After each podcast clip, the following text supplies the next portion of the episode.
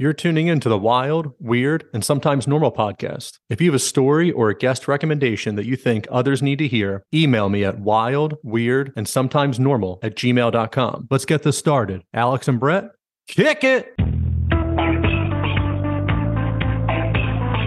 Wild. Wild.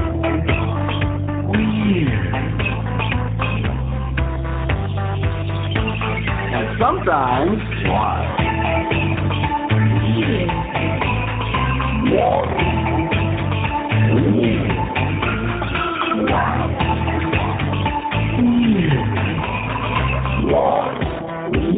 And sometimes normal.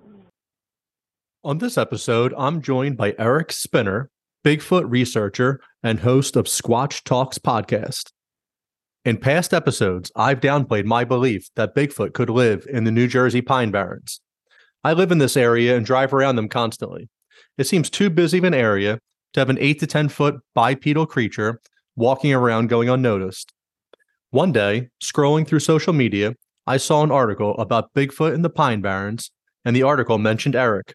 A little further digging, and I find out that Eric lives in my town and owns a health food store that I drive past almost daily.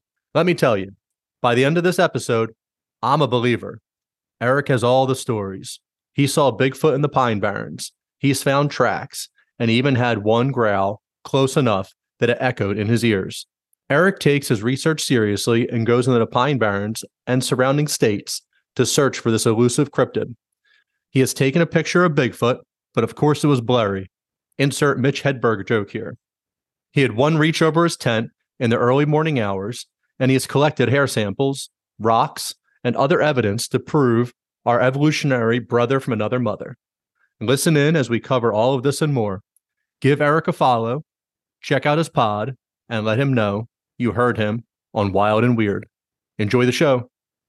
Are you looking for CBD for your pet? My friends at Pure Pet Wellness have what you need. They use the highest quality ingredients. While other companies may use synthetic oils in their CBD, Pure Pet Wellness uses organic ingredients organically grown hemp, organic coconut oil, organic shea butter, organic beeswax, and that's just to name a few.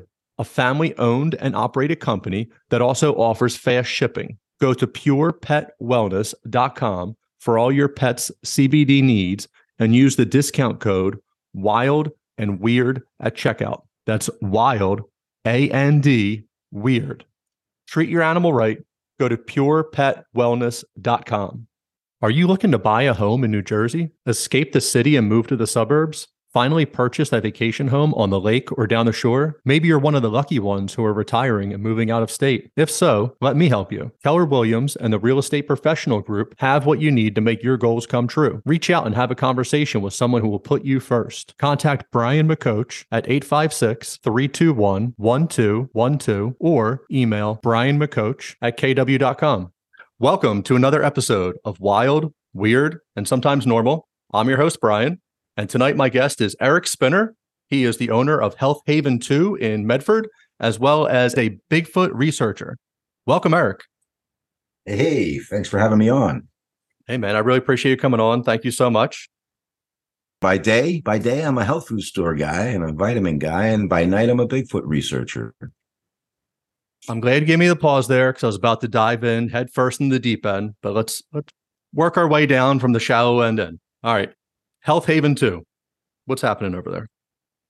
Well, independent retail health food store. Been here in Medford 31 years. I'm a certified nutritional consultant and shiatsu practitioner. So we're helping to keep the community well and uh, do our best to get through these difficult times. That's awesome, man. So 31 years in the same spot? Uh, 14 years here, 18 years on Main Street in Medford Village. Okay. Awesome, man. Good. You have, you have a silky smooth nighttime radio DJ voice and a face for radio. no, I'm so, kidding. I, I have done a little bit of radio in the past, and uh, I was the vitamin guy for CBS 3 Eyewitness News.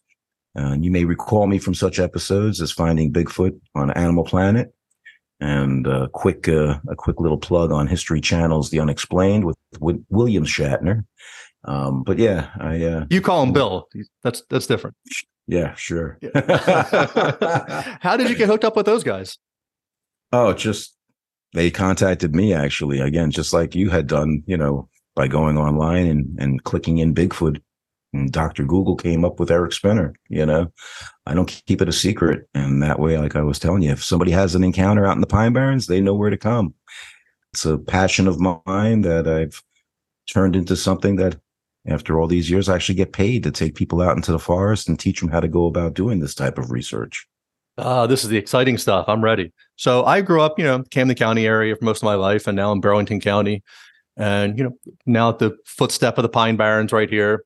And it never really crossed my mind that Bigfoot was in the Pine Barrens, or that there was sightings, or you know, alleged sightings, however you want to put it. And then Yeah, one day, you know, my son's into this. He's he's in fourth grade, so you know, like this is like I feel like when my stuff started kicking in a little bit, some UFOs and things like that. He's interested in you know the the obscure, the the different. And I was like, hey, you know, there's a ton of woods here. Like, what, what's happening? So I googled, and that, that's how I came across your name. And I, I was just shocked that I don't. I feel it's like a little secret here for the Pine Barrens. You know, you have the Jersey Devil. There's no recent sightings that I'm aware of, and now now you you have Bigfoot. Oh yeah, same you- same thing for me actually. In about 2006, I jumped onto the BFRO's website and I saw that there were sightings in New Jersey, and I said, huh, "New Jersey, who would have thunk?" Right. So I started researching on their website, and then I was on the blue board they had at the time it was a discussion board. I started talking with other researchers in the area and also you know, across the country, Canada, and we started exchanging you know finds and what we were coming across and it just grew from there. And in 2008, I attended my first official BFRO expedition in Northwest PA. And uh, that's really when I got the Bigfoot bug. BFRO, Bigfoot Research. Bigfoot Field Researchers Organization. That's the world's largest uh, organization conducting scientific research into the existence of these individuals. Awesome. And uh, we're we're a no-kill, you know, organization. Matt Moneymaker is the founder, and uh, he started it back in 1995. I became an investigator in 2009 and an organizer in 2014. And the difference is an organizer actually does take people out on expeditions. So I a lot am excited for this. I'm excited for this conversation. So I- I've been, I've been doing this for several months now, and Bigfoot, the Loch Ness monster, UFOs. That that was like my childhood. That was my childhood of things I like, the weird that I liked. And you, you had nobody to talk to. If you like, if your friend didn't, you know, give you like the secret handshake that you like Bigfoot, you really didn't bring it up. It was kind of like a really weird thing.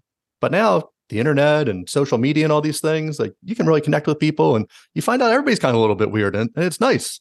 Like totally. Oh, and behind me, I have a poster from the movie that started it for me. Back in the 70s, my dad took me to the theater and we saw Sasquatch, the legend of Bigfoot. And here I am on Long Island, New York.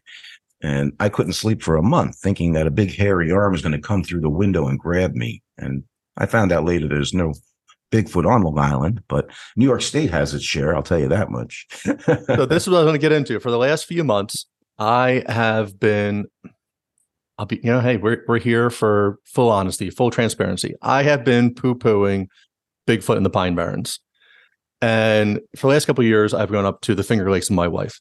And so if we start getting into people are like, hey, what, what what cryptids do you like? I'm like, I love Bigfoot. I'm like, oh, apparently there's sightings in the Pine Barrens. But I think of Route 206 that goes right up, and that you know, like Medford mm-hmm. Lakes is like, oh, you know, the the town in the in the pines and all that. But that's like not true Pine Barrens. Even though there are some black bear sightings right there on Jackson, which are pretty interesting on their own. Oh, and, and I, I have a good story for the Piccadilly Inn in a minute. okay. But 206, you know, now you're in the Pine Barrens and you cut up to McGuire, but there's a bunch of towns, there's a bunch of stores on 206.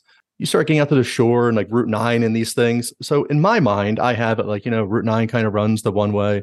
You you have the parkway runs up, you have Route 9, you have 206 going up. There's not a lot of room for Bigfoot. But then I brought up, you know, previously, I, I've, since then I have turned the corner a little bit. Then I brought up, hey, if you hit upstate Northeast Pennsylvania, a little in Pennsylvania as a whole, but you know, going up to the Finger Lakes, Northeast Pennsylvania into upstate New York, like there are just straight mountains going up. Now, for there to be a eight to ten foot Bigfoot walking around in southern central New Jersey, sometimes I find that hard to believe. Like, where are you going? Like, where are you hiding? How come people didn't find this? We used to go off roading all the time in Wharton State Forest, never saw anything. I'm, I'm sure Bigfoot loved the sound of the Jeep coming down, ripping through, guys listening to music and laughing and, and having a good time. But upstate New York and Pennsylvania, it's just straight mountains up people's backyards. Like they should have goats living out there. This is just inhabitable terrain. To that, I find that more likely that there could be a Sasquatch or something like that. I understand, and I hear that all the time from people. But you know, these are very intelligent. I th- I say highly intelligent creatures. I uh, I feel that they're an ancient relic hominid. Actually, probably came across the Bering Straits around the same time that early humans did, and kind of existed alongside of you know early Native American peoples and uh, observed how things were done. And and when you know early English and Dutch colonists came over, you know they saw how maybe they uh, interacted with the uh, the local population and they decided that they didn't want to have anything to do with them you know and they avoided the big fire sticks as i call you know our guns. But they've learned to become you know very uh, isolated and we call them the of course the the world champion hide and seek world champion i think is the uh, cliche we see on a lot of t-shirts now They're But still yeah, waiting to be found. Yeah.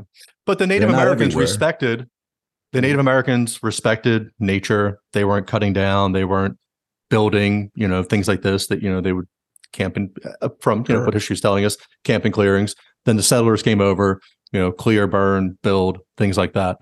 Not really conducive to a healthy relationship to, Right. you know, animals in the wilderness.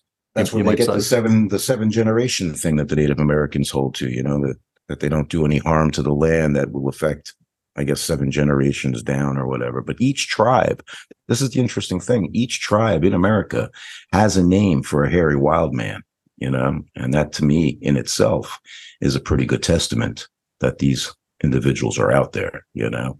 And I hear all the different questions and objections, and you know, where are the bones? Why doesn't why doesn't anybody have a good picture or video? You know, everybody's got cell phones nowadays. You know, you hear all kinds of things, but I'll let you uh, get into that. Right. So uh, last week was, I mean, what was that, the 50th anniversary of the famous 56th anniversary of Mhm. the the famous video. Who shot that? Roger Patterson. The Patterson video. You see a Bigfoot in this is upstate California, right? Yep, Northern. California. In Bluff Creek, you- California, October 20th, 1967. He was with uh, Bob Gimlin um, doing a, you know, they wa- wanted to do a documentary on Bigfoot. And they had gone up to where some tracks had been located, you know, prior. And uh, yeah, they just had the good fortune to be on horseback and uh, came across this female Sasquatch down by the creek. And it, his horse reared up. He fell off the horse, grabbed his camera, and he managed to get about a minute and a half of uh, footage before she walked off into the forest.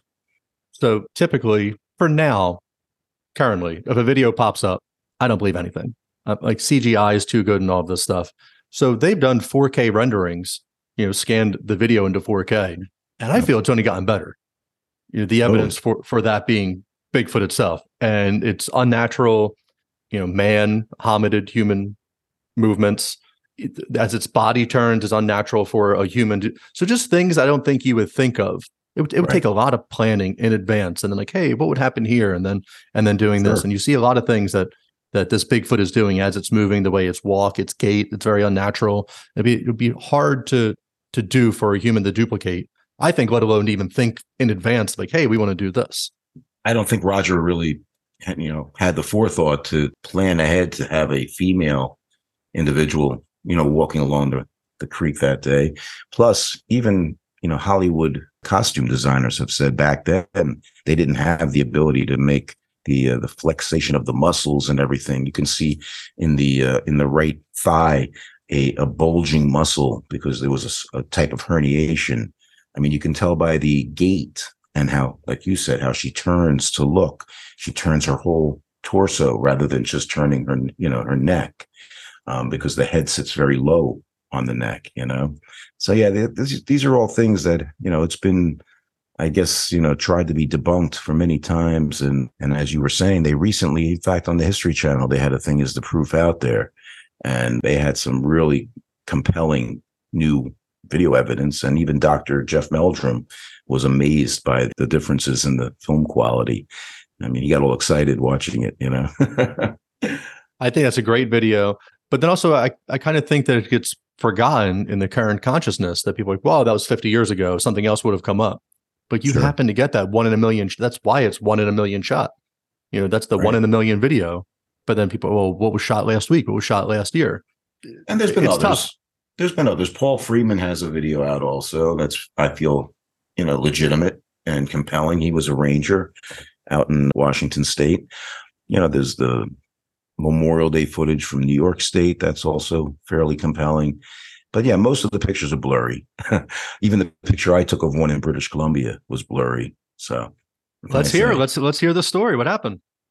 Well, that was my second expedition. The year after I did my first one in Pennsylvania, I went out to BC to the Sunshine Coast. I was invited out to a uh, expedition, and I'll tell you what, we had activity every day. I mean, from the first night I was there, power knocks that sound like artillery fire. Power knocks meaning like they do wood knocks as a, a way of communicating. We had rocks thrown, found track impressions. You know, it was just amazing the whole time I was out there. It was beautiful. But then on the final day, it was Sunday. I was down in the in the creek bottom, and I was just doing my affirmations and meditating. I was sitting on a, a down tree. I had my digital camera in my left hand, and after I got done, I, I look up and I see a about 75 yards away. I see an auburn colored individual, just a head and shoulders behind some boulders and some branches. And I said, "Hmm, that wasn't there a moment ago." So I lifted up my camera and I zoomed in and I took a picture. And then I remembered somebody saying, "Oh, if you turn around and take pictures behind your your back, you might get them standing up and walking away." So I attempted that, and of course, all I got was bushes. And when I turned back around, it was gone. So of course, I wanted to kick myself for not looking at it more closely. I thought I saw a second one actually higher up on the uh, hillside near a, a big spruce, and I walked back up the uh, hill to base camp, and it was just the other, you know, Rob, the organizer at the time. And I took my SD card out and put it in his laptop. And I said, I think I saw a Sasquatch. And he's, he checked the, com- oh, and I took a comparison photo also of, of just that area. And he looked at my uh, pictures and he says, Yeah, I think you saw a, spa- a Sasquatch. Was that the first time you ever saw one? that was the first brief encounter. Yeah. Okay. How did that make Um, you feel? Did you like accomplish a goal? Were you frightened? Were you enlightened? as as well because like i said there was activity every night. We went to this one lake he and i and another guy from from washington seattle washington. And there was a alleged nine and a half foot tall you know alpha male at this location. And so we got set up before dark you know we got all our gear out and you know opened our snacks and stuff. And just as it was starting to get dark first we hear a power knock then a tree gets pushed over then we hear another power knock. Then another tree gets pushed over. I'm thinking, yeah, here we go. It's going to be my in my face encounter, you know? And then Neil turned on his camera equipment and went, and that was it. Nothing after that. So, you know, when I was down in the creek bottom and I saw it, I didn't have fear. I had like the hairs on my arms stood up and I had a, a wave of calm come over me. So I wasn't feeling threatened because obviously it was up on the hillside. You know what I mean? So it wasn't right in my face. If it if it had been, I might have been a little more frightened. But yeah, that that to me was just a calm feeling, and I I, I wasn't afraid at all. Unlike the year before, though, in Pennsylvania, when one came up to my tent in the early morning hours and crouched down, took a deep breath, and then pressed its hand in over my head. Oh, that I wasn't expecting. Yeah, that was the Yeah. first encounter I had on the uh, first expedition. So we had stayed Yeah. an extra an extra night. My friend Todd on you know from Ontario, he and I stayed an extra night in a campsite that actually had a thermal sighting two nights before. So he and I decided to stay on. And in the early morning hours, after we had hiked all through the forest and had nothing, we get back to camp. And you know, he says, "Well, go in your tent and hope for the best." And I kid you not, five minutes. Oh, and as I'm getting in my tent, he radioed me and said, Hey, I just heard a scream come back out. So I go back out. We go down the, the path down to the swamp. We therm, nothing. And back to camp. He says, Okay, say a prayer and hope for the best. So I said a prayer. And I kid you not, five minutes after that, I hear thump, thump, thump coming from the berm, which separated our campsite from the forestry road. And uh, I could feel the footsteps as well as hear the approaching, you know, individual. And the, the sun wasn't up yet. It was like 10 or 5 in the morning. So the moon was still, I think, out, but there was some illumination still. And I could see this silhouette come around my tent. I'm laying on my back. It crouches down, takes a deep breath. And then that's when the hand started coming over my head, like right over it. I'm, I'm, I'm seeing four fingers pressing through, you know, and my heart's pounding at this point. so I clicked my radio three times to get Todd's attention. Nothing. Just then I hear an approaching vehicle coming down the forestry road and where our campsite was was right at a 90 degree turn. So just before this vehicle would have ter- made that turn and illuminated this creature behind my tent, it stood up and tore through camp towards the woods over the fire ring and you could hear it running bipedally boom boom, boom, boom, you know, not, un, not like an ungulate or a deer, you know, running on four legs. And I click my radio three more times, nothing. I hear a moment later, like sounded like equipment starting up down the down the road. So I thought it was a forestry worker, you know, on the gas lines. And then just then Todd comes on the radio. Hey, you all right over there? I said, Were you walking around outside my tent? He goes, No, I wasn't walking around outside your tent.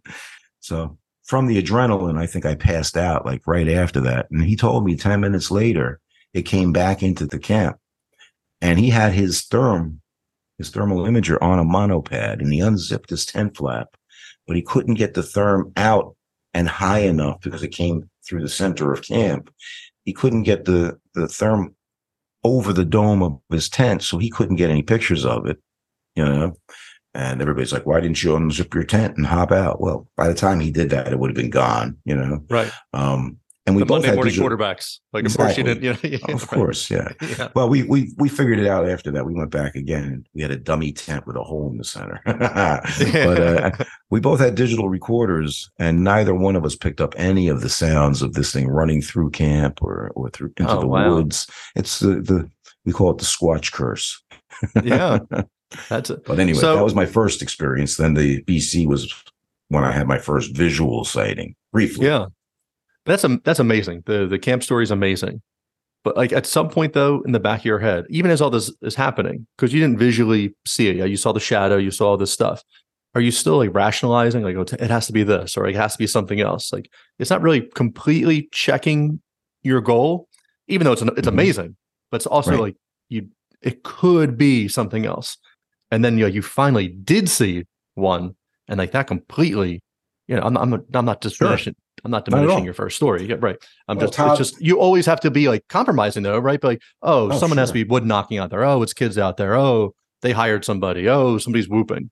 Well, that's where Todd comes in. He's my mentor, and he had many more years than I had at that point of uh, experience. And he always, you know, stressed the Occam's razor principle, where you eliminate every other variable that potentially could be. Okay. Like even on our expedition that we were on, we had heard wood knocks too. I, it's a, it's a funny story. You want to hear it? It's, Oh, it's, yeah, uh, yeah. We're here it for. was- like I said, we I'd gotten there a night before. He had gotten there two nights before and had done a solo camping, and then we both met up at the campground, at the uh, at the camp store. Actually, I was in there buying a, a Jacobs creature shirt because that's where this area was, where Rick and Tom Jacobs had captured what they felt was a juvenile Sasquatch on trail camera. Okay, so that that was big news back then. It was kind of like our East Coast Patterson Gimlin film, if you will. Okay, and so I met Todd in the office, and we decided to put our tents near one another at the uh, at the base camp the first night, and then we went out, just the two of us, and some other groups went out do some stuff. Um, the next day, we were joined by Tom from Ohio, and so after the, you know, that was the first night. Thursday was the first official night.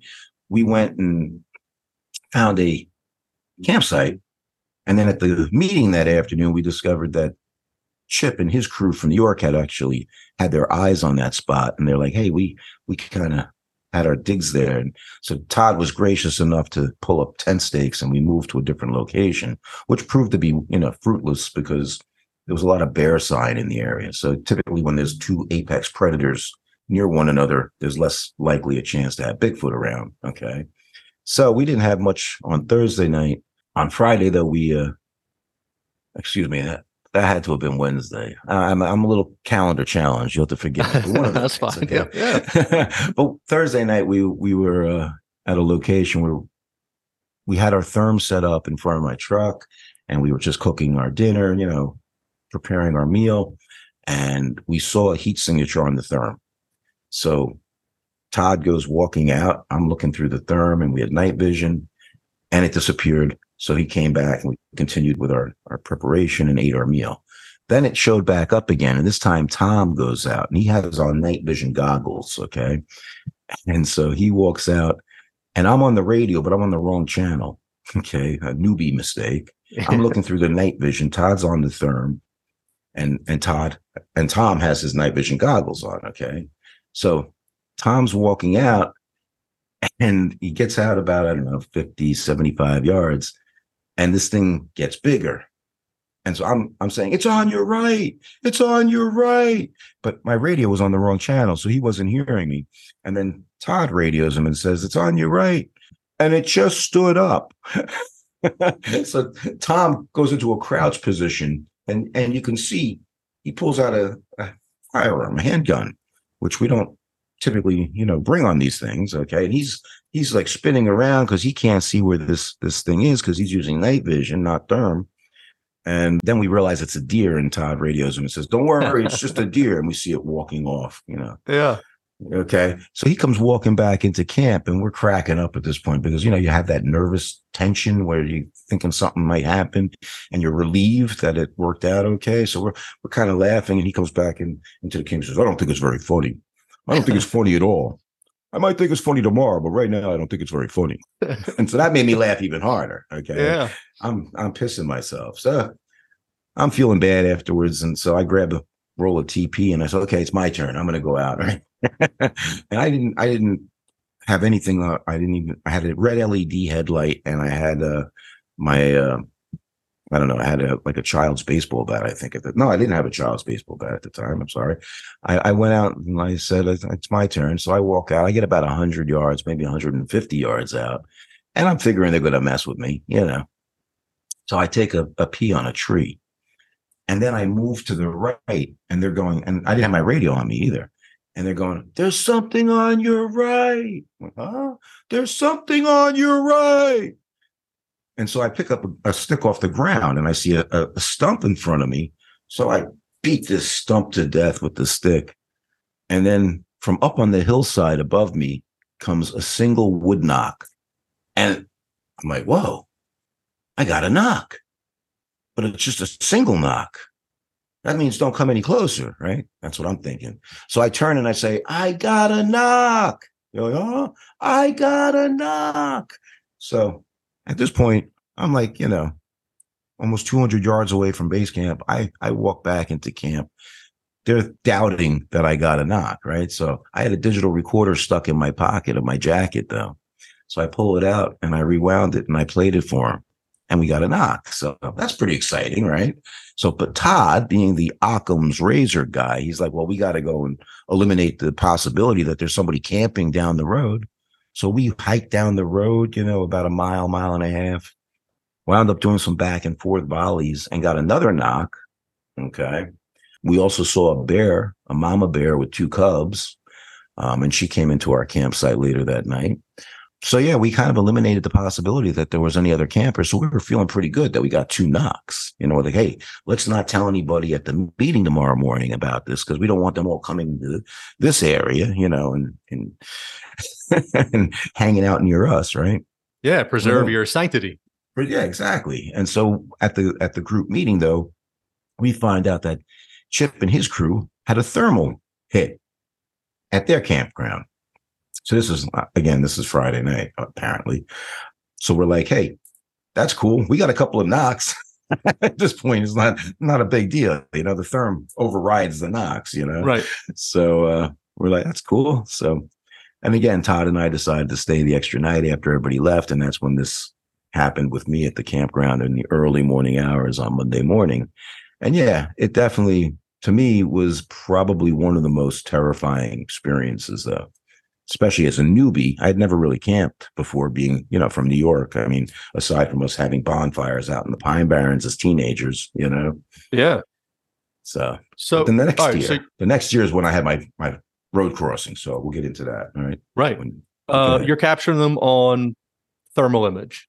Mhm. What is what is that showing? Are are you able Heat to gauge a height? Right. Oh, I'm, I'm- I'm sorry. Yes. Yeah. Uh, I, yeah. I get the thermals. It- are you able to gauge height Sure. off of it, or or does it run? Is it running No. hotter than a human? No, you know why? It's really difficult to determine distance and height and things of that nature with the therm. That's where night vision or other cameras might be better. Okay. Yeah. The therm basically takes the guesswork out of it, but it doesn't really give you enough as far as uh, scientific data, you know? And the reason I say that because it's really hard to know where to stand if you go back to do a reenactment the following day. You know what I mean? Although because of where they thermed this individual Friday night at Camp Chip, they were able to know which tree it was and how high the image was. So they could do a, you know what I mean? They didn't have recording capability on that, that therm Okay. though. So that was, Do they have that now? Oh yeah. Yeah. And we Oh, had it that yeah. we had it Oh, then okay. too. Oh, okay. We yeah, were yeah. at that campsite like we were supposed to be. yeah. it might have you been it. us. Yeah. Do but they no, run my- hotter than a human, or you can't tell? It's just like red is like above No. 100 or something. You know what? I honestly think they look cooler than a human. They are like a light gray as opposed to like hot white. You Oh, what I wow. mean? Yeah, because of the the hair and the extra layer of fat that we feel that they have. And uh yeah, I actually took a picture of one up in New York and it was in December. It was freezing cold, nine degrees that night. And you can see it, but it's it's very light gray, not like a person would look, you know? Right. Yeah. Wow, that's interesting. Let's get into some Pine Barren stuff. Okay. That's where my next sighting occurred. Let's go. Well, let's let's let's go. It was St. Patty's Day in uh, 2010, the following year. That would be March, right? Yeah. So I'm going out into the woods with a fellow research friend of mine. She was a Jersey Devil enthusiast. So I don't like being out at night by myself if I can avoid that. So I'd rather have somebody I can run faster than. So, uh, so we go out to this Bear Swamp Hill Tower Road and we set up a little base camp there. It's kind of mis- misty out and cold and chilly. Yeah, it wasn't really the best weather wise. So about 1240, I said, Hey, let's wrap it up. We hadn't had any activity. So we're starting to head back towards Medford. And literally we just crossed over 206. It's almost 10 after one in the morning.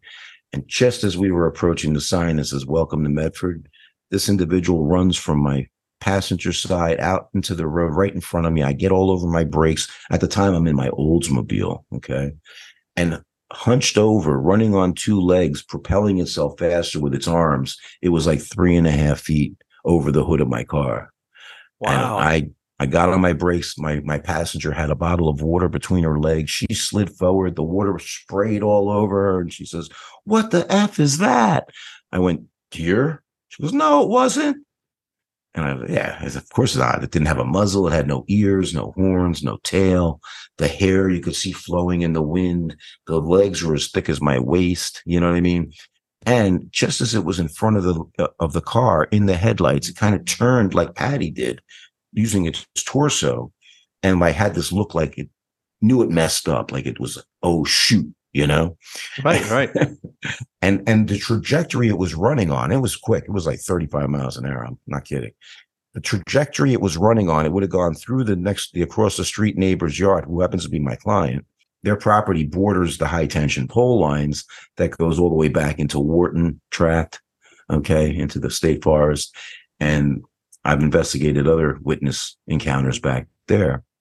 And the coloration was like a strawberry blondish auburn kind of color. And so, like I said, it puts it around six and a half, seven feet tall based on my reenactment comparison. But yeah, the following night, the following night, somebody else was traveling down the same stretch of road and they had the exact same thing happen to them. And then a year later, another woman was going in the opposite direction home from work and she had one run out in front of her at the same spot. So that's three encounters at this one location. So, you know, other people who I've told this story say, Hey, you should just put a trail camera up there. Yeah. So I said I was going to tell you about the uh, Pic-A-Lilli Inn. Yeah. So in January, I'm going to a, a concert in Atlantic City with my buddy. So we're like, oh, we'll stop at the pick, we'll get something to eat. And we get a seat at the corner of the bar. So we're at the corner, there's two seats that you could sit, and then like everything else is open up. The pick's like super packed and all this stuff. So these two guys sit down next to us. I just give them like, you know, the generally head nod and we're, you know, me and my buddy are BSing.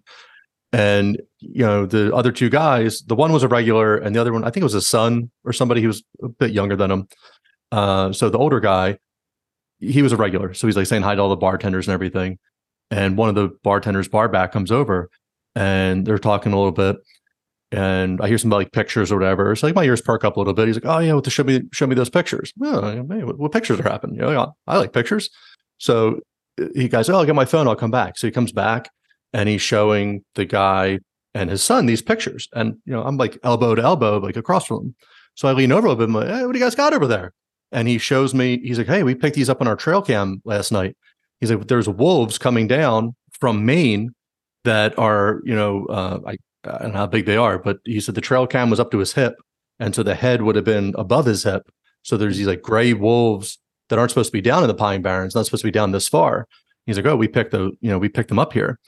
And then the next picture, I didn't get to ask him, and he was holding some type of cat, bobcats. He was holding it by the scruff of his neck and stretched out. I don't know how tall the guy was. So he's holding it by the scruff of his neck. The head of the cat is kind of near his head. He's holding it up and its legs stretched out like halfway down his calf. A giant cat that they he shot. He's like, I was like, where's this at? And he's like, right behind here. So No kidding. yeah. So I meant I have meant to go back to see if I could find that bartender or also just say like, hey, you guys ever handed my Bigfoot back here? But I haven't met, I haven't made it back there yet. Oh, there was But a recent pictures That's pretty interesting, yeah. But there's a recent photo that came from some off-roaders and their jeeps. You know, these jeep clubs go out, and uh, they picked up something on their camera that they weren't expecting. You know, so that was fairly recent. One of my clients who you know frequents the pick, she was on her way home and like one one thirty in the morning one night on two oh six, something ran out in front of her vehicle, and she told me about that story. And again, that was back I guess 2011 in that time frame. So yeah, there's there's plenty of activity in that area. In fact, one of my new friends, uh, a recent attendee at previous expedition in the Pine Barrens that I conducted, is you know we we become friends with these people and it forms bonds that last a lifetime, so to speak. But yeah, my friend Jacob had an encounter. He's a herpetologist and was there with his friend Cooper, and uh, they had a, they both saw something during the day right off of 206 north of the Pic-A-Lilli. So definitely a, a an area that could sustain a uh, a large, you know, as of yet undiscovered primate. You know, and as long as there's enough ground cover and food source and water source, I believe they you know they can exist there. Yeah. So as I said in the beginning, I poo pooed it a little bit, but then as I drive around more and you know we go out near like Batsto, it is just pure wilderness all through there, and then up Oh, through McGuire. That, Like in my mind, I- like, you know, it's probably a solid thirty miles from two hundred six to you know the Parkway going up there. It's like why can't it something live in there, and especially if they're you know maybe they migrate depending on the season. I don't think they migrate so much as they do have like a cycle of rotation where they're going to go to different areas, you know, but I don't think they necessarily like head south for the winter. And different researchers have different opinions as to about this theory. Um, but obviously a creature that large is going to, you know, quickly go through resources in the area. And that's why I believe they're opportunists. Like the one that ran out in front of my car that night, it was coming out of a development literally down a, a trail that had chain link fence on both sides leading out from a development. So it was probably taking advantage of food that's left out either by people for their pets or for wild animals. You know what I mean? People feed the birds or whatever. And it was probably uh, dumpster diving or, or taking advantage of that. So yeah, they're they're really intelligent and they don't just you know come out and say hey hey take my picture you know but um, I wish they I did. almost I almost feel like it's a rite of passage. Like as juveniles, they're like, okay, you got to run out in front of this car and not get, you know, not get caught. You know what I mean? Yeah. it's kind of like a dare, you know. Prove yourself. Yeah. But What do you think they eat? What do you think their primary food source is? Anything they they carnivores? want. they're omnivores. Yeah, they eat Okay. fruits and berries. They'll definitely take it. The the fruits like we have growing here in the Pine Barrens, lots of or you know orchards and uh, farms growing crops. You know, they're treat foods. but they'll eat, you know, they'll eat deer liver, they'll eat, you know, lizards, snakes, frogs, turtles, bunny rabbits. I don't know. I I haven't seen many squirrels out in the forest lately, you know. Yeah, maybe that's the But- in tis the season for them. But they'll eat pretty much, you know, anything that they can, I would imagine, and including, you know, things that people leave out. And so, but you would figure they would need a lot of calories to sustain an, you know, creature that size. Right. How many, eh, or in your experience in the Pine Barrens or on your adventures, are do they travel in groups or they're like pods of them? Like, Yeah. They have family groups. Usually there's two to three traveling together at one time, although you may get a rogue adult, you know, like young adult male who's maybe left the, the family group and is now seeking to start his own. You know what I mean? But typically we feel they they travel in groups of two to three individuals. So that's why you'll hear sometimes back and forth wood knocks or whoops to, you know, let the others in their group know about what I call us pink hairless primates in the area. Okay. But uh yeah, it's uh it's common that people report seeing them in in more than one at a time. But again, it's it's usually very brief. You know, these sightings, most of them only take three to five seconds. That's how quick they happen. Often somebody will run into one on a trail or whatever, and they'll be looking at them. And then maybe another one in their group will make a noise from the left and we'll look over that way. And then when you turn back around, the one that you were looking at is gone in that brief moment. You know what I mean? So I don't know. I mean, there's a lot of people that talk about different uh, traits or, or, you know, some things that Bigfoot possess as far as uh, different skills. You know, maybe, they're from UFOs and they, you know, they're beamed down here from, from a spaceship or, or they're intradimensional. I, I believe in the flesh and blood theory. I, I feel that they're, you know, flesh and blood creatures. I'm open to other possibilities. And on our, our podcast, we talk about different things as well, including the paranormal and uh, other, you know, UFOs and things like that. But I have had now encounters where things that make you say, hmm, you know, like like bright lights right off the trail from where I am with a couple of other researchers at 1.30 in the morning. And like it's not a star, it's not the moon, it's not a trail runner, and it's just there, about 15 feet away from me, about eight feet up in the ground, and it just slowly goes down and then goes out. And I'm like, the heck was that? You know? So I mean, there's been some strange things. We've had some paranormal experiences out on these expeditions at times. And you know, some of these episodes are on my podcast, um, where people can go check it out if they want. That's fascinating. So I guess just recently I was open to the idea, and I don't know which way I lean, that Bigfoot and UFOs and, and these other paranormal things can be can be tied. I'm still trying to square that. You know, growing up, it was very I had separate boxes for everything. Like Loch Ness monster was over here. Mm-hmm. Unfortunately, not a lot of great sightings for them. UFOs over here and Bigfoot, and you know now through either talking to people or hearing different podcasts now, you know it seems there's there is a lot of UFO activity and Bigfoot. Maybe not Bigfoot walking off a UFO, but like seeing UFO, seeing a light, and then seeing Bigfoot mm-hmm. very soon after or at the same time. Sure. And I, you know, my response to that, because actually one of my customers is George Filer. He he was a director for the MUFON in this area.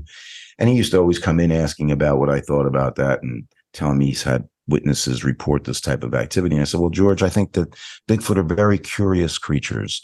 And just like humans would look up into the sky and be like, hmm, what is that? You know? Same thing. They're gonna they're gonna be curious and they're gonna observe things like that. And it's possible that if there's a human that's observing this phenomenon at the same time, they might associate the two together. I personally don't feel they're aliens, but again, we don't have enough evidence or data to suggest otherwise. So I'm going to stick with my belief that they uh, they are a breeding relic hominid, as I said, and there's enough of a population to keep them in existence. Unlike Loch Ness, of course, because obviously there would have to be more than one of these creatures in order for it to continue to thrive. Yeah, that as I've gotten older and reflected on that, I, I feel like that's gotten very disappointing for me. A lot, a lot of wasted childhood excitement on on Loch Ness monster. Just don't, just don't think he's there. I tend I to hope so. agree with you. Yeah, Yeah. it's a nice fantasy to talk. In fact, I did a uh, cryptid night hike on Saturday, this past Saturday, with Pinelands Adventures, and Andy, who's the director, he's from he's from he's a Brit, and uh, he was mentioning Loch Ness to the participants, And again, you know, it's uh it's just one of these things. Every I mean, we have it here at Lake Champlain, Champagne, right? Champlain, I forget. Uh, yeah, the champ, Um, champ, yeah, champ, the sea monster. The- yeah, yeah, yeah. there's there, there are many different lakes have these, you know, alleged uh, sea monsters, right? yeah. You start getting an eel growing up to eight to ten feet, like that's definitely gonna be a sea monster. That's a monster. Yeah, I, I don't want to be around it. I'm taking these 15 or so people out on this hike the other night. And so, you know, to give them their money's worth, I did a couple of wood knocks, did a couple of calls, right? At this one spot, I, I stopped, I pushed over a tree. That's like a kind of an intimidation type of technique, provocation. And then we started back down the trail towards, you know, back to camp where we're going to do s'mores and stories. We get to the railroad tracks, the abandoned railroad tracks, and I'm like, oh, I don't know, my radio. My radio fell off the cliff. So Andy takes the uh, participants down the, the remaining part of the trail back to go to the campground. I have to now walk all the way back down to where my radio possibly is lost. I, I told you I don't like doing this at night by myself. You know, Oh, I'd rather yeah. have somebody with me, but I had no choice, right? I mean, aside from coming back the next day and looking for it. So I did it. And you know? It was great. It was actually like a freeing moment for me. You know, I was like just hiking down the trail at night, total darkness. Full moon was out though. So with the full moon out, it's pretty cool because it does it like with the sugar sand in New Jersey, you can basically hike at night with a full moon without a headlamp on and know where the trail is, you know? So it's funny when I got down to the area, I pulled my other radio out of my bag thinking I'll call it and maybe I can hear where my radio is, right? And he comes on the radio. Hey, mate, are you are you all right? Did you find your radio? He's got this accent. yeah, and I'm like, I got another radio. I'm looking for mine. so I did a I did an Ohio style howl from this. It's a it's a paleo dune. It's a little bit higher elevation. And so I figured I'd scare the participants by doing a an Ohio howl, right? so I do the howl. Now I'm looking for my radio and I find it next to the tree I pushed over. Yep. And it's camouflage radio, so it blended in really well. So then I started hiking back and I, I eventually got back and joined the group. But he's like, Yeah, we heard you.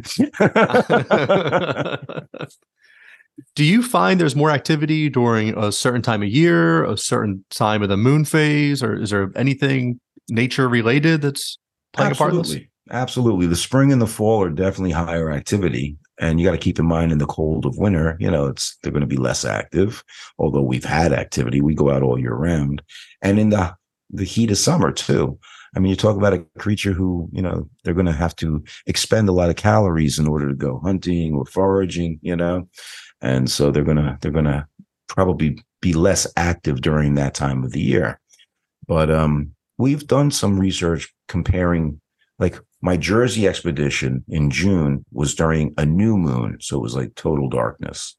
But the PA expedition I just did in uh, end of September, beginning of October, that was during a full moon.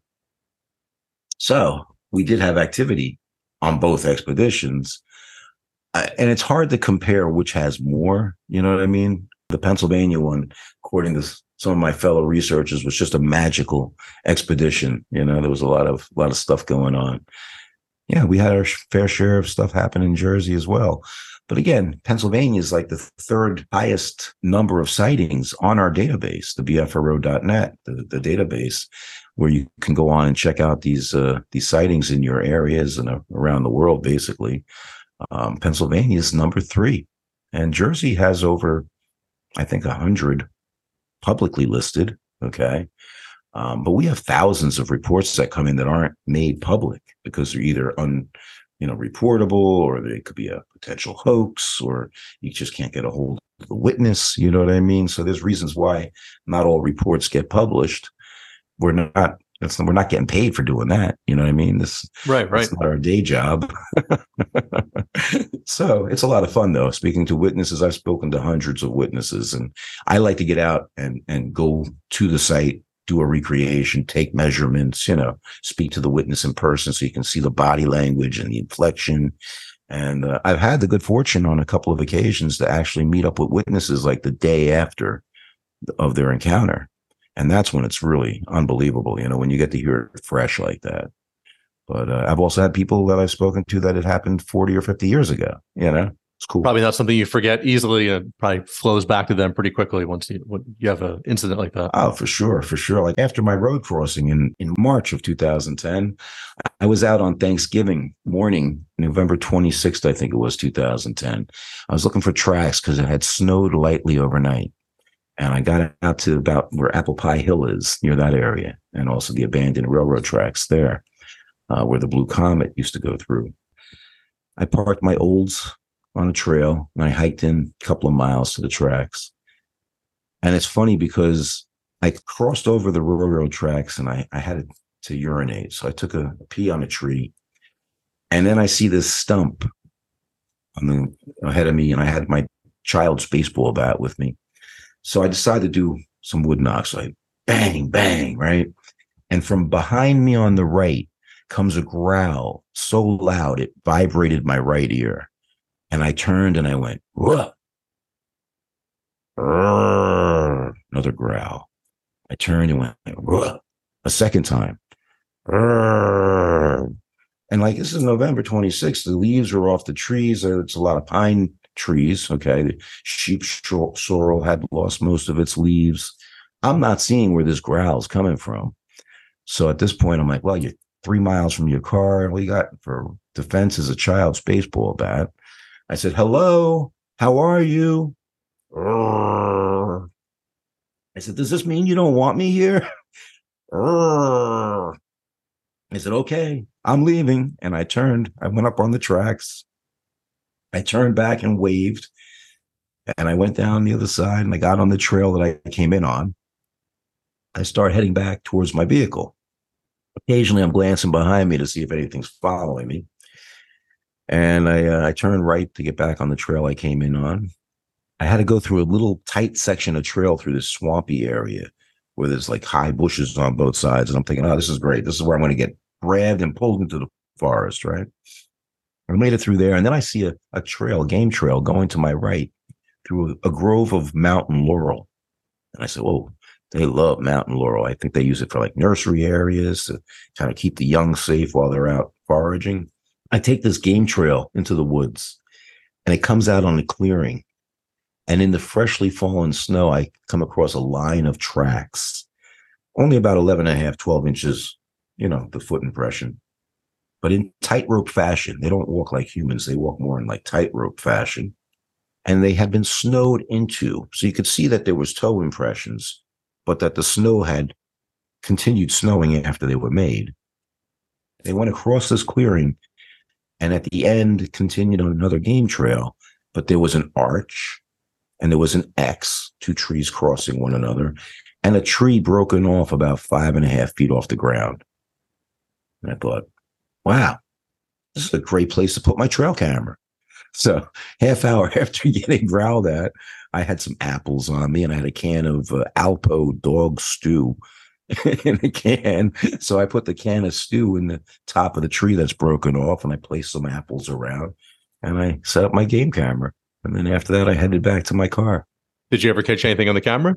Nah, of course not. That was an old, Okay. you know, Yeah. Flash kind, you know. I mean, nowadays we use no glow and and it's still almost impossible to get anything. You know, they're they're so smart. I've gotten a couple of pictures on trail cameras, but of course they're blurry. You can't make out what they are, you know. When I got Mitch- Northeast PA. The comedian Mitch Hedberg used to have a joke, uh, and it was like maybe Bigfoot's just blurry.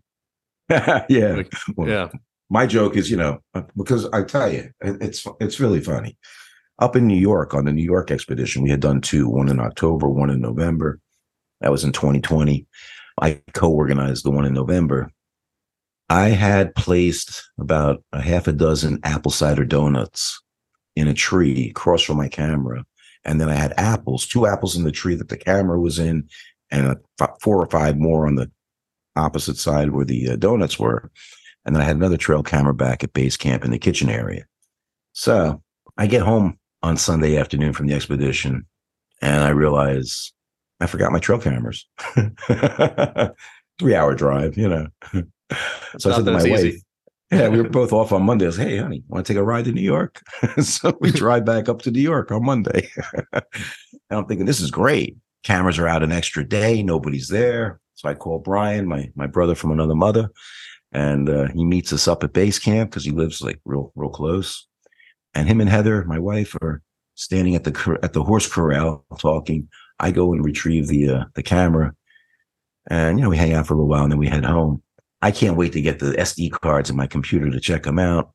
The first one from the kitchen area just had deer on them, nothing exciting. I'm thinking, ah, this one that you know had on the trail where it, it splits off into like a Y. All the donuts were gone. All the apples were gone except the two apples that were in the tree that the camera was placed on. Okay. And I'm thinking, oh, I got the best footage ever. Okay. I get the SD card in. There's nothing on the SD card, not even me setting up the camera. And it's a good camera. I'm like, the hell? I'm thinking, what did I do? I, my gut felt like I got kicked in the gut. And I realized they probably took the SD card. They looked at the pictures. They said, this one's blurry. This one's blurry. this one's blurry. This one's not blurry. We got to get rid of all these. And they Yeah. deleted them all off my card and put it back in. I think that's what happened. I think that's it. what happened. Yeah. Do you think they can feel the the electromagnetic field around these things? Uh, you know, there's people who have that opinion that they can see the IR, the infrared light that cameras use to take night vision shots, or that they can sense the the the, the whine of the, the you know the thing heating up or whatever the element inside. Some people feel they can smell like a formaldehyde smell from. I don't know. And then there's people that just claim, oh, they know the forest like the back of their hand. So if you set up a camera, they're just going to know it's there. Well, I, don't necessarily agree because there's so much so many trees and so many different things we've placed you know we have cameras in different things that are concealed i've got a, uh long duration recorder where i put my uh my digital recorder inside and it has specialized mics and it's camouflage you can hang it in a tree. They would never see that. You know what i mean? So uh, and i've had it tapped on you know there's some strange things that have happened. But yeah there's different viewpoints on that. I don't know. I just think these cameras are useless. But you know, you get to see what other wildlife is in the area.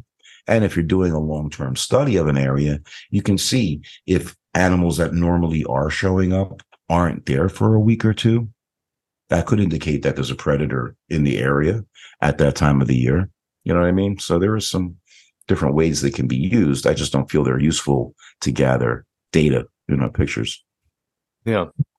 Have you heard any the park rangers at Wharton State Forest ever tell you any stories of them seeing things or hearing things or Yeah, they're pretty tight-lipped at Wharton. Uh, I've spoken to other rangers though that have. Just it just seems like New Jersey. They they do make it a point to be closed-mouthed, and they'll usually say it's bear. Like over at Allaire State Forest, there was a cyclist who who saw a gorilla sitting on a on a down tree one morning. So I went right up there after I heard about it, it recent after the sighting, and I asked the rangers, and they're like, "Oh no, that was just a bear." You know, I said, "Well, can I talk to somebody who you know spoke to the witness?"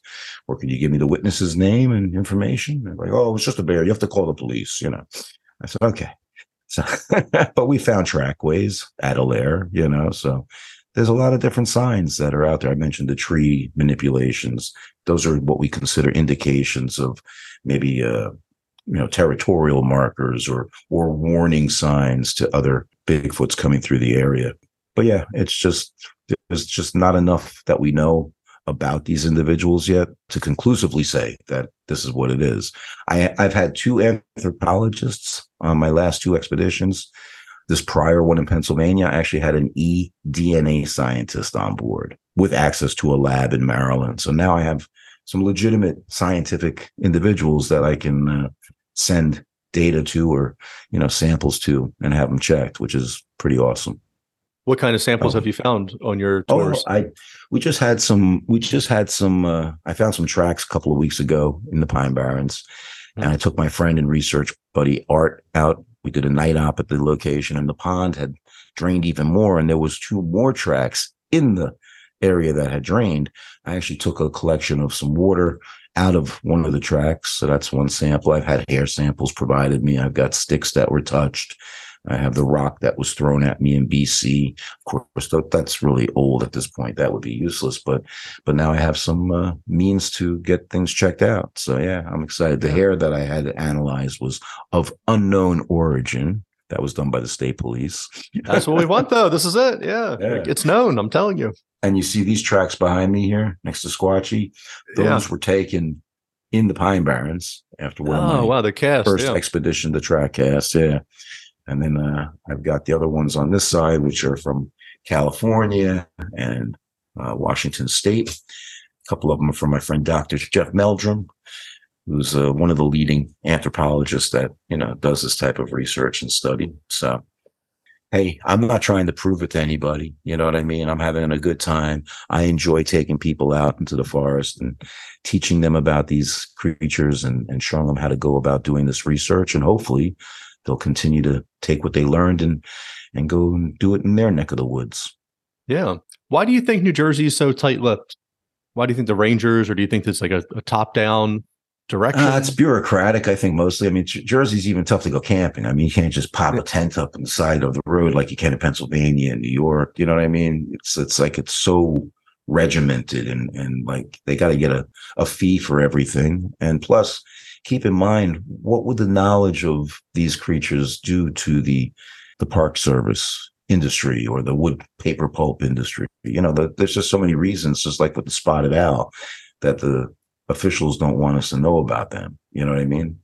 right. That's So- there's a Tasmanian tiger in Australia. Right. It's supposed to be extinct. They're supposed to be bringing it back, but there's some decent trail cam footage that comes out every once in a while that it's apparently still around. And but you know, very few numbers and all this stuff. And Sure. then the officials there, are like, no, this isn't true. This isn't true. Yeah. So as you're bringing up with like the the paper industry and things like that, I think that has a lot to do with it. That if you admit to these endangered species, you now have to shut down everything that's happening in that area. Like there's no more logging in Washington State. There's no more you, know you're not cutting new roads. You now you have to watch out for the air base and like what kind of fumes they're giving off and things like this because oh this was Bigfoot's territory to begin with and now we have to protect all of it. And Yeah. the Pic is closed on Mondays and things like that. Like ah, I need to go to the Pic on Mondays. What are you people doing? But yeah. I don't think they need our protection necessarily. Like some people are, are say they do this type of research because they want to get them protected. You know what I mean? And enact laws where they can't be hunted or whatever. I think they've done pretty good on their own all these years. You know what I mean? So I'm not necessarily, like I said, trying to prove it or protect them. I just enjoy doing the research and learning more about them. Just like I, you know, going out and learning about snakes or birds or whatever else is out there. I just enjoy being out in nature, you know? but you know if New Jersey could charge you 50 bucks to go out Bigfoot hunting, Bigfoot sighting, they would do that in a heartbeat to charge you a permit. And that's the funny thing we had a ranger come into this a type two inspection, we call that. I had a ranger come into the base camp at PA. We typically say the Spinner family reunion. That's what, why we're there, right? Yeah. so one of the attendees who should have known better, Brian, uh, tells him, "Oh, you got to go talk to Eric." You know, so he comes down to my end of the of the uh, campground. I walk out with my hot dog in my hand and my BFRO hat on, and, and hey, how you doing? He's like, "Oh, what's going on?" I said, "I was told to ask for Eric." I said, "Yeah, that's me." He says, uh, "What's happening?" I said, "Oh, we're just having the Spinner family reunion." He goes, "With the BFRO." but he was cool about it. You know what I mean? Yeah. He was telling me who I who I should contact at the camp, at the at the ranger office to to check into a permit in the future. You know, I'm like, hey, with the amount of people I bring on my expeditions, it wouldn't be worth it for you guys. you know, I, Yeah. I keep them small. I don't like that too many people traipsing around. You know, out in the forest. right. Responsible for them. They're going to go off. You have to go get them.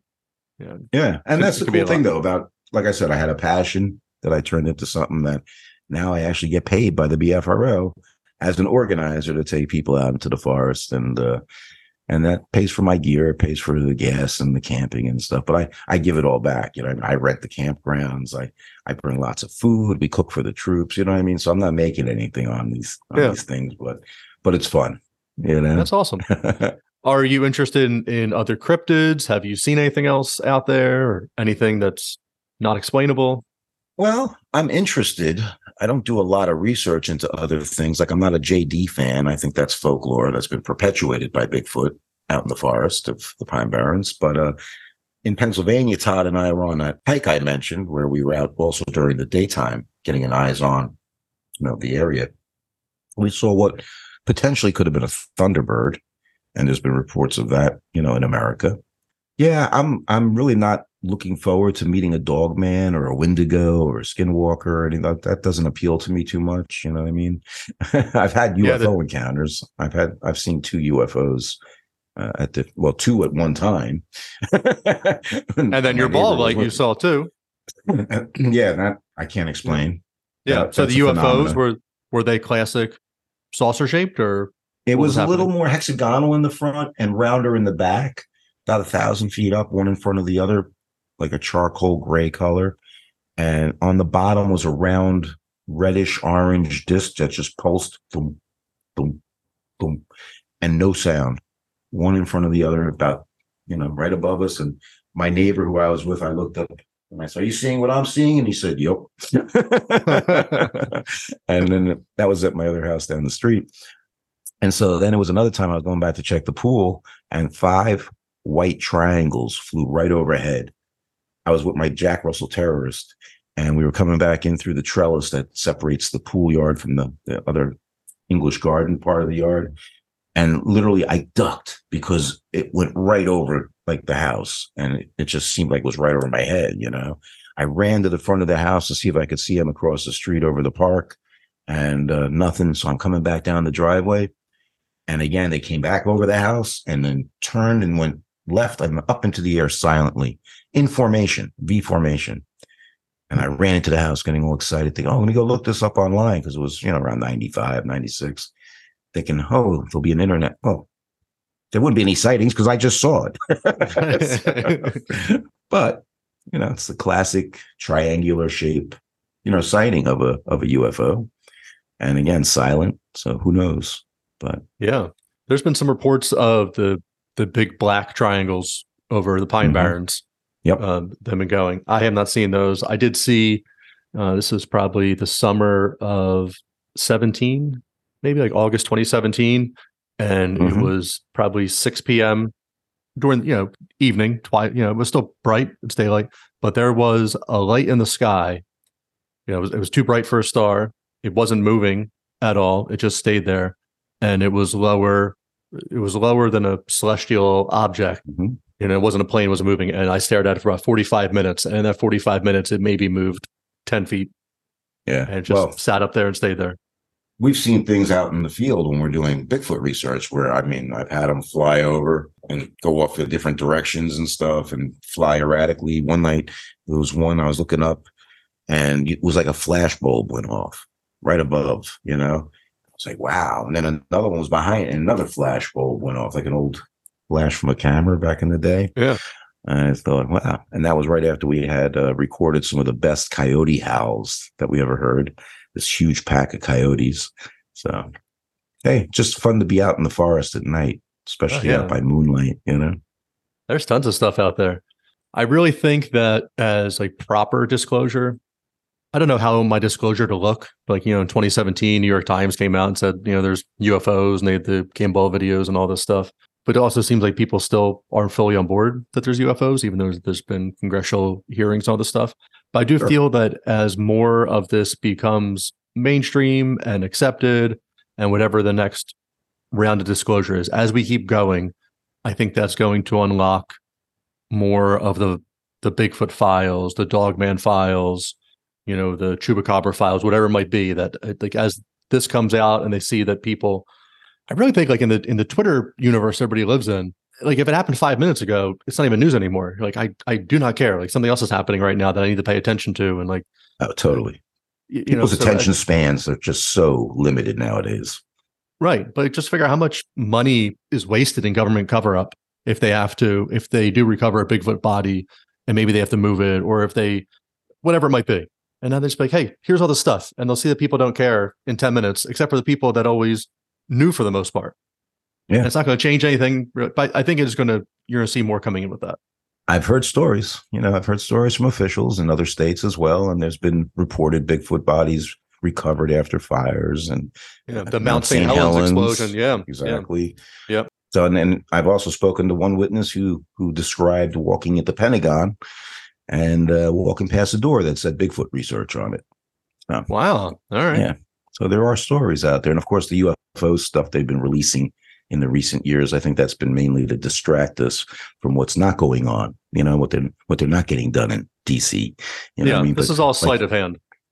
Yeah, and again, this is weird, wild, and weird, right? Your- Yep. your You're the sometimes normal part in all this. Imagine that. I was thinking I I was considering myself the the, the wild and weird portion Yeah. actually. One of us is normal here. We'll see. Yeah. No. Yeah. So yeah. So yeah, we cover everything. I myself I myself am wild and weird. so you brought up, you said that we're the pink hairless monkeys, right? primates, primates, yeah. Mm-hmm. Primates, right? So one thing that I always I, I forget where I heard this or I was listening to, but I always find it fascinating that we are the only species, humans, that a monkey's born, it has its mother, but like it doesn't need a house, it doesn't need heating, it doesn't need clothing, like it, it can fend for itself. But Mhm. humans are the only species that like, you need help and conditions and and all this other stuff to survive. Where rabbits are just out there and things like that. So I, I really think it's interesting our development through history, uh, the change in the planet that's happened throughout history, and, and what might have been prior to recent times that enabled humans to thrive and survive. Yeah, no, I, I definitely think that we've evolved from what we believe are early humans walking around bipedally, you know, still covered in hair. Like uh, Gigantopithecus was a primate back in prehistoric times, and, and of course, then there is Heidelbergensis is a is one that I think is potentially you know ancestor of Bigfoot's. Okay, so again, there's there's different possibilities. Yeah, I'm very excited for the future holds. I love hearing. I just love hearing the different stories. You know, in Vietnam, there was there was talks during the war that people would see these Sasquatch like things like like going through, and you know, and they thought they were possibly the enemy, and then like getting all mm-hmm. confused on what they were fighting at that time. Like, oh, ignore those things, not worry about that. Focus on on the war over here. You see things in Afghanistan you hear about. Like it's it's just fascinating. The world's a fascinating place. Totally. Yeah. What is your hope for the future for Bigfoot? I, I guess what is I- your hope and what is your expectation? I I hope that you know one day they'll be uh you know made real as far as the the myth will be over and we'll know for sure that they exist. But again i'm not i'm not the one who i i feel necessarily wants to be the one who who says where they are because i don't want a bunch of wahoos going out there with guns trying to shoot them you know what i mean? But you know i think it's going to happen eventually especially with everybody out there nowadays looking for them you know if it's me great if not that's cool yeah i definitely think that we're going to find out something very soon Yeah, I hope so. I really hope so. I hope your research guys, the the laboratory guys, can help you out. And you know, if they're on board coming out on you know, you know your expeditions, that means at Mhm. least they're on board to find the truth. And They're open to sending it. off right to the Smithsonian Institute, and they come back. Oh, it's just a squirrel, and there they are filing it away with everything else that they don't give to us.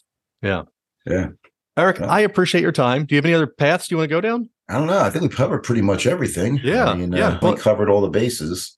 Yeah, we always want to leave the people wanting more. This way, Ah, absolutely. Back I, on. I got more Yeah. stories. So, I mean, you know, we just Yeah. barely touched on some of the experiences, but uh, Yeah. they can certainly go and check out things on my podcast as well. Yep. Squatch Talks with an S, Squatch Talks podcast. You can watch us on YouTube where it's video, or you can listen to us on Spotify, iHeart, Apple Tunes, all that good stuff. But yeah, we have uh, BFRO.net if you want to report a sighting. NASBRO, N A S B R O, NASBRO.net is another website I have. And uh, we're on Facebook at North American Sasquatch Researchers Organization. And of course, we have Squatch Talks podcast on Facebook, Twitter, and Instagram. So, hey, send us a like, give us a give us a look if you're so inclined, and uh, hopefully uh, you'll come back for more. awesome. And if you're in the Burlington County area, stop by Health Haven. Two Health Haven Two in Medford. Yes, healthhaven2.com. I appreciate you having me on, Brian, man. and uh, stop in and see me sometime. I'll show you my Awesome. my, my little Bigfoot museum I got going. I on. definitely have to check out the museum, man. I'm going to be in. I appreciate it. Thank you so much. You have a good night, and I'll catch up with you. Thanks for squatching. All right. I love it. Take care. All right, everyone. That was our show. Don't forget to leave a review on iTunes, Spotify, or wherever you stream your podcast. Like and follow the podcast on Facebook and Instagram to stay up to date in all things wild and weird. Check out the links in the show notes for more information on our guest. The biggest support you can offer is to tell everyone about the podcast. Until next time.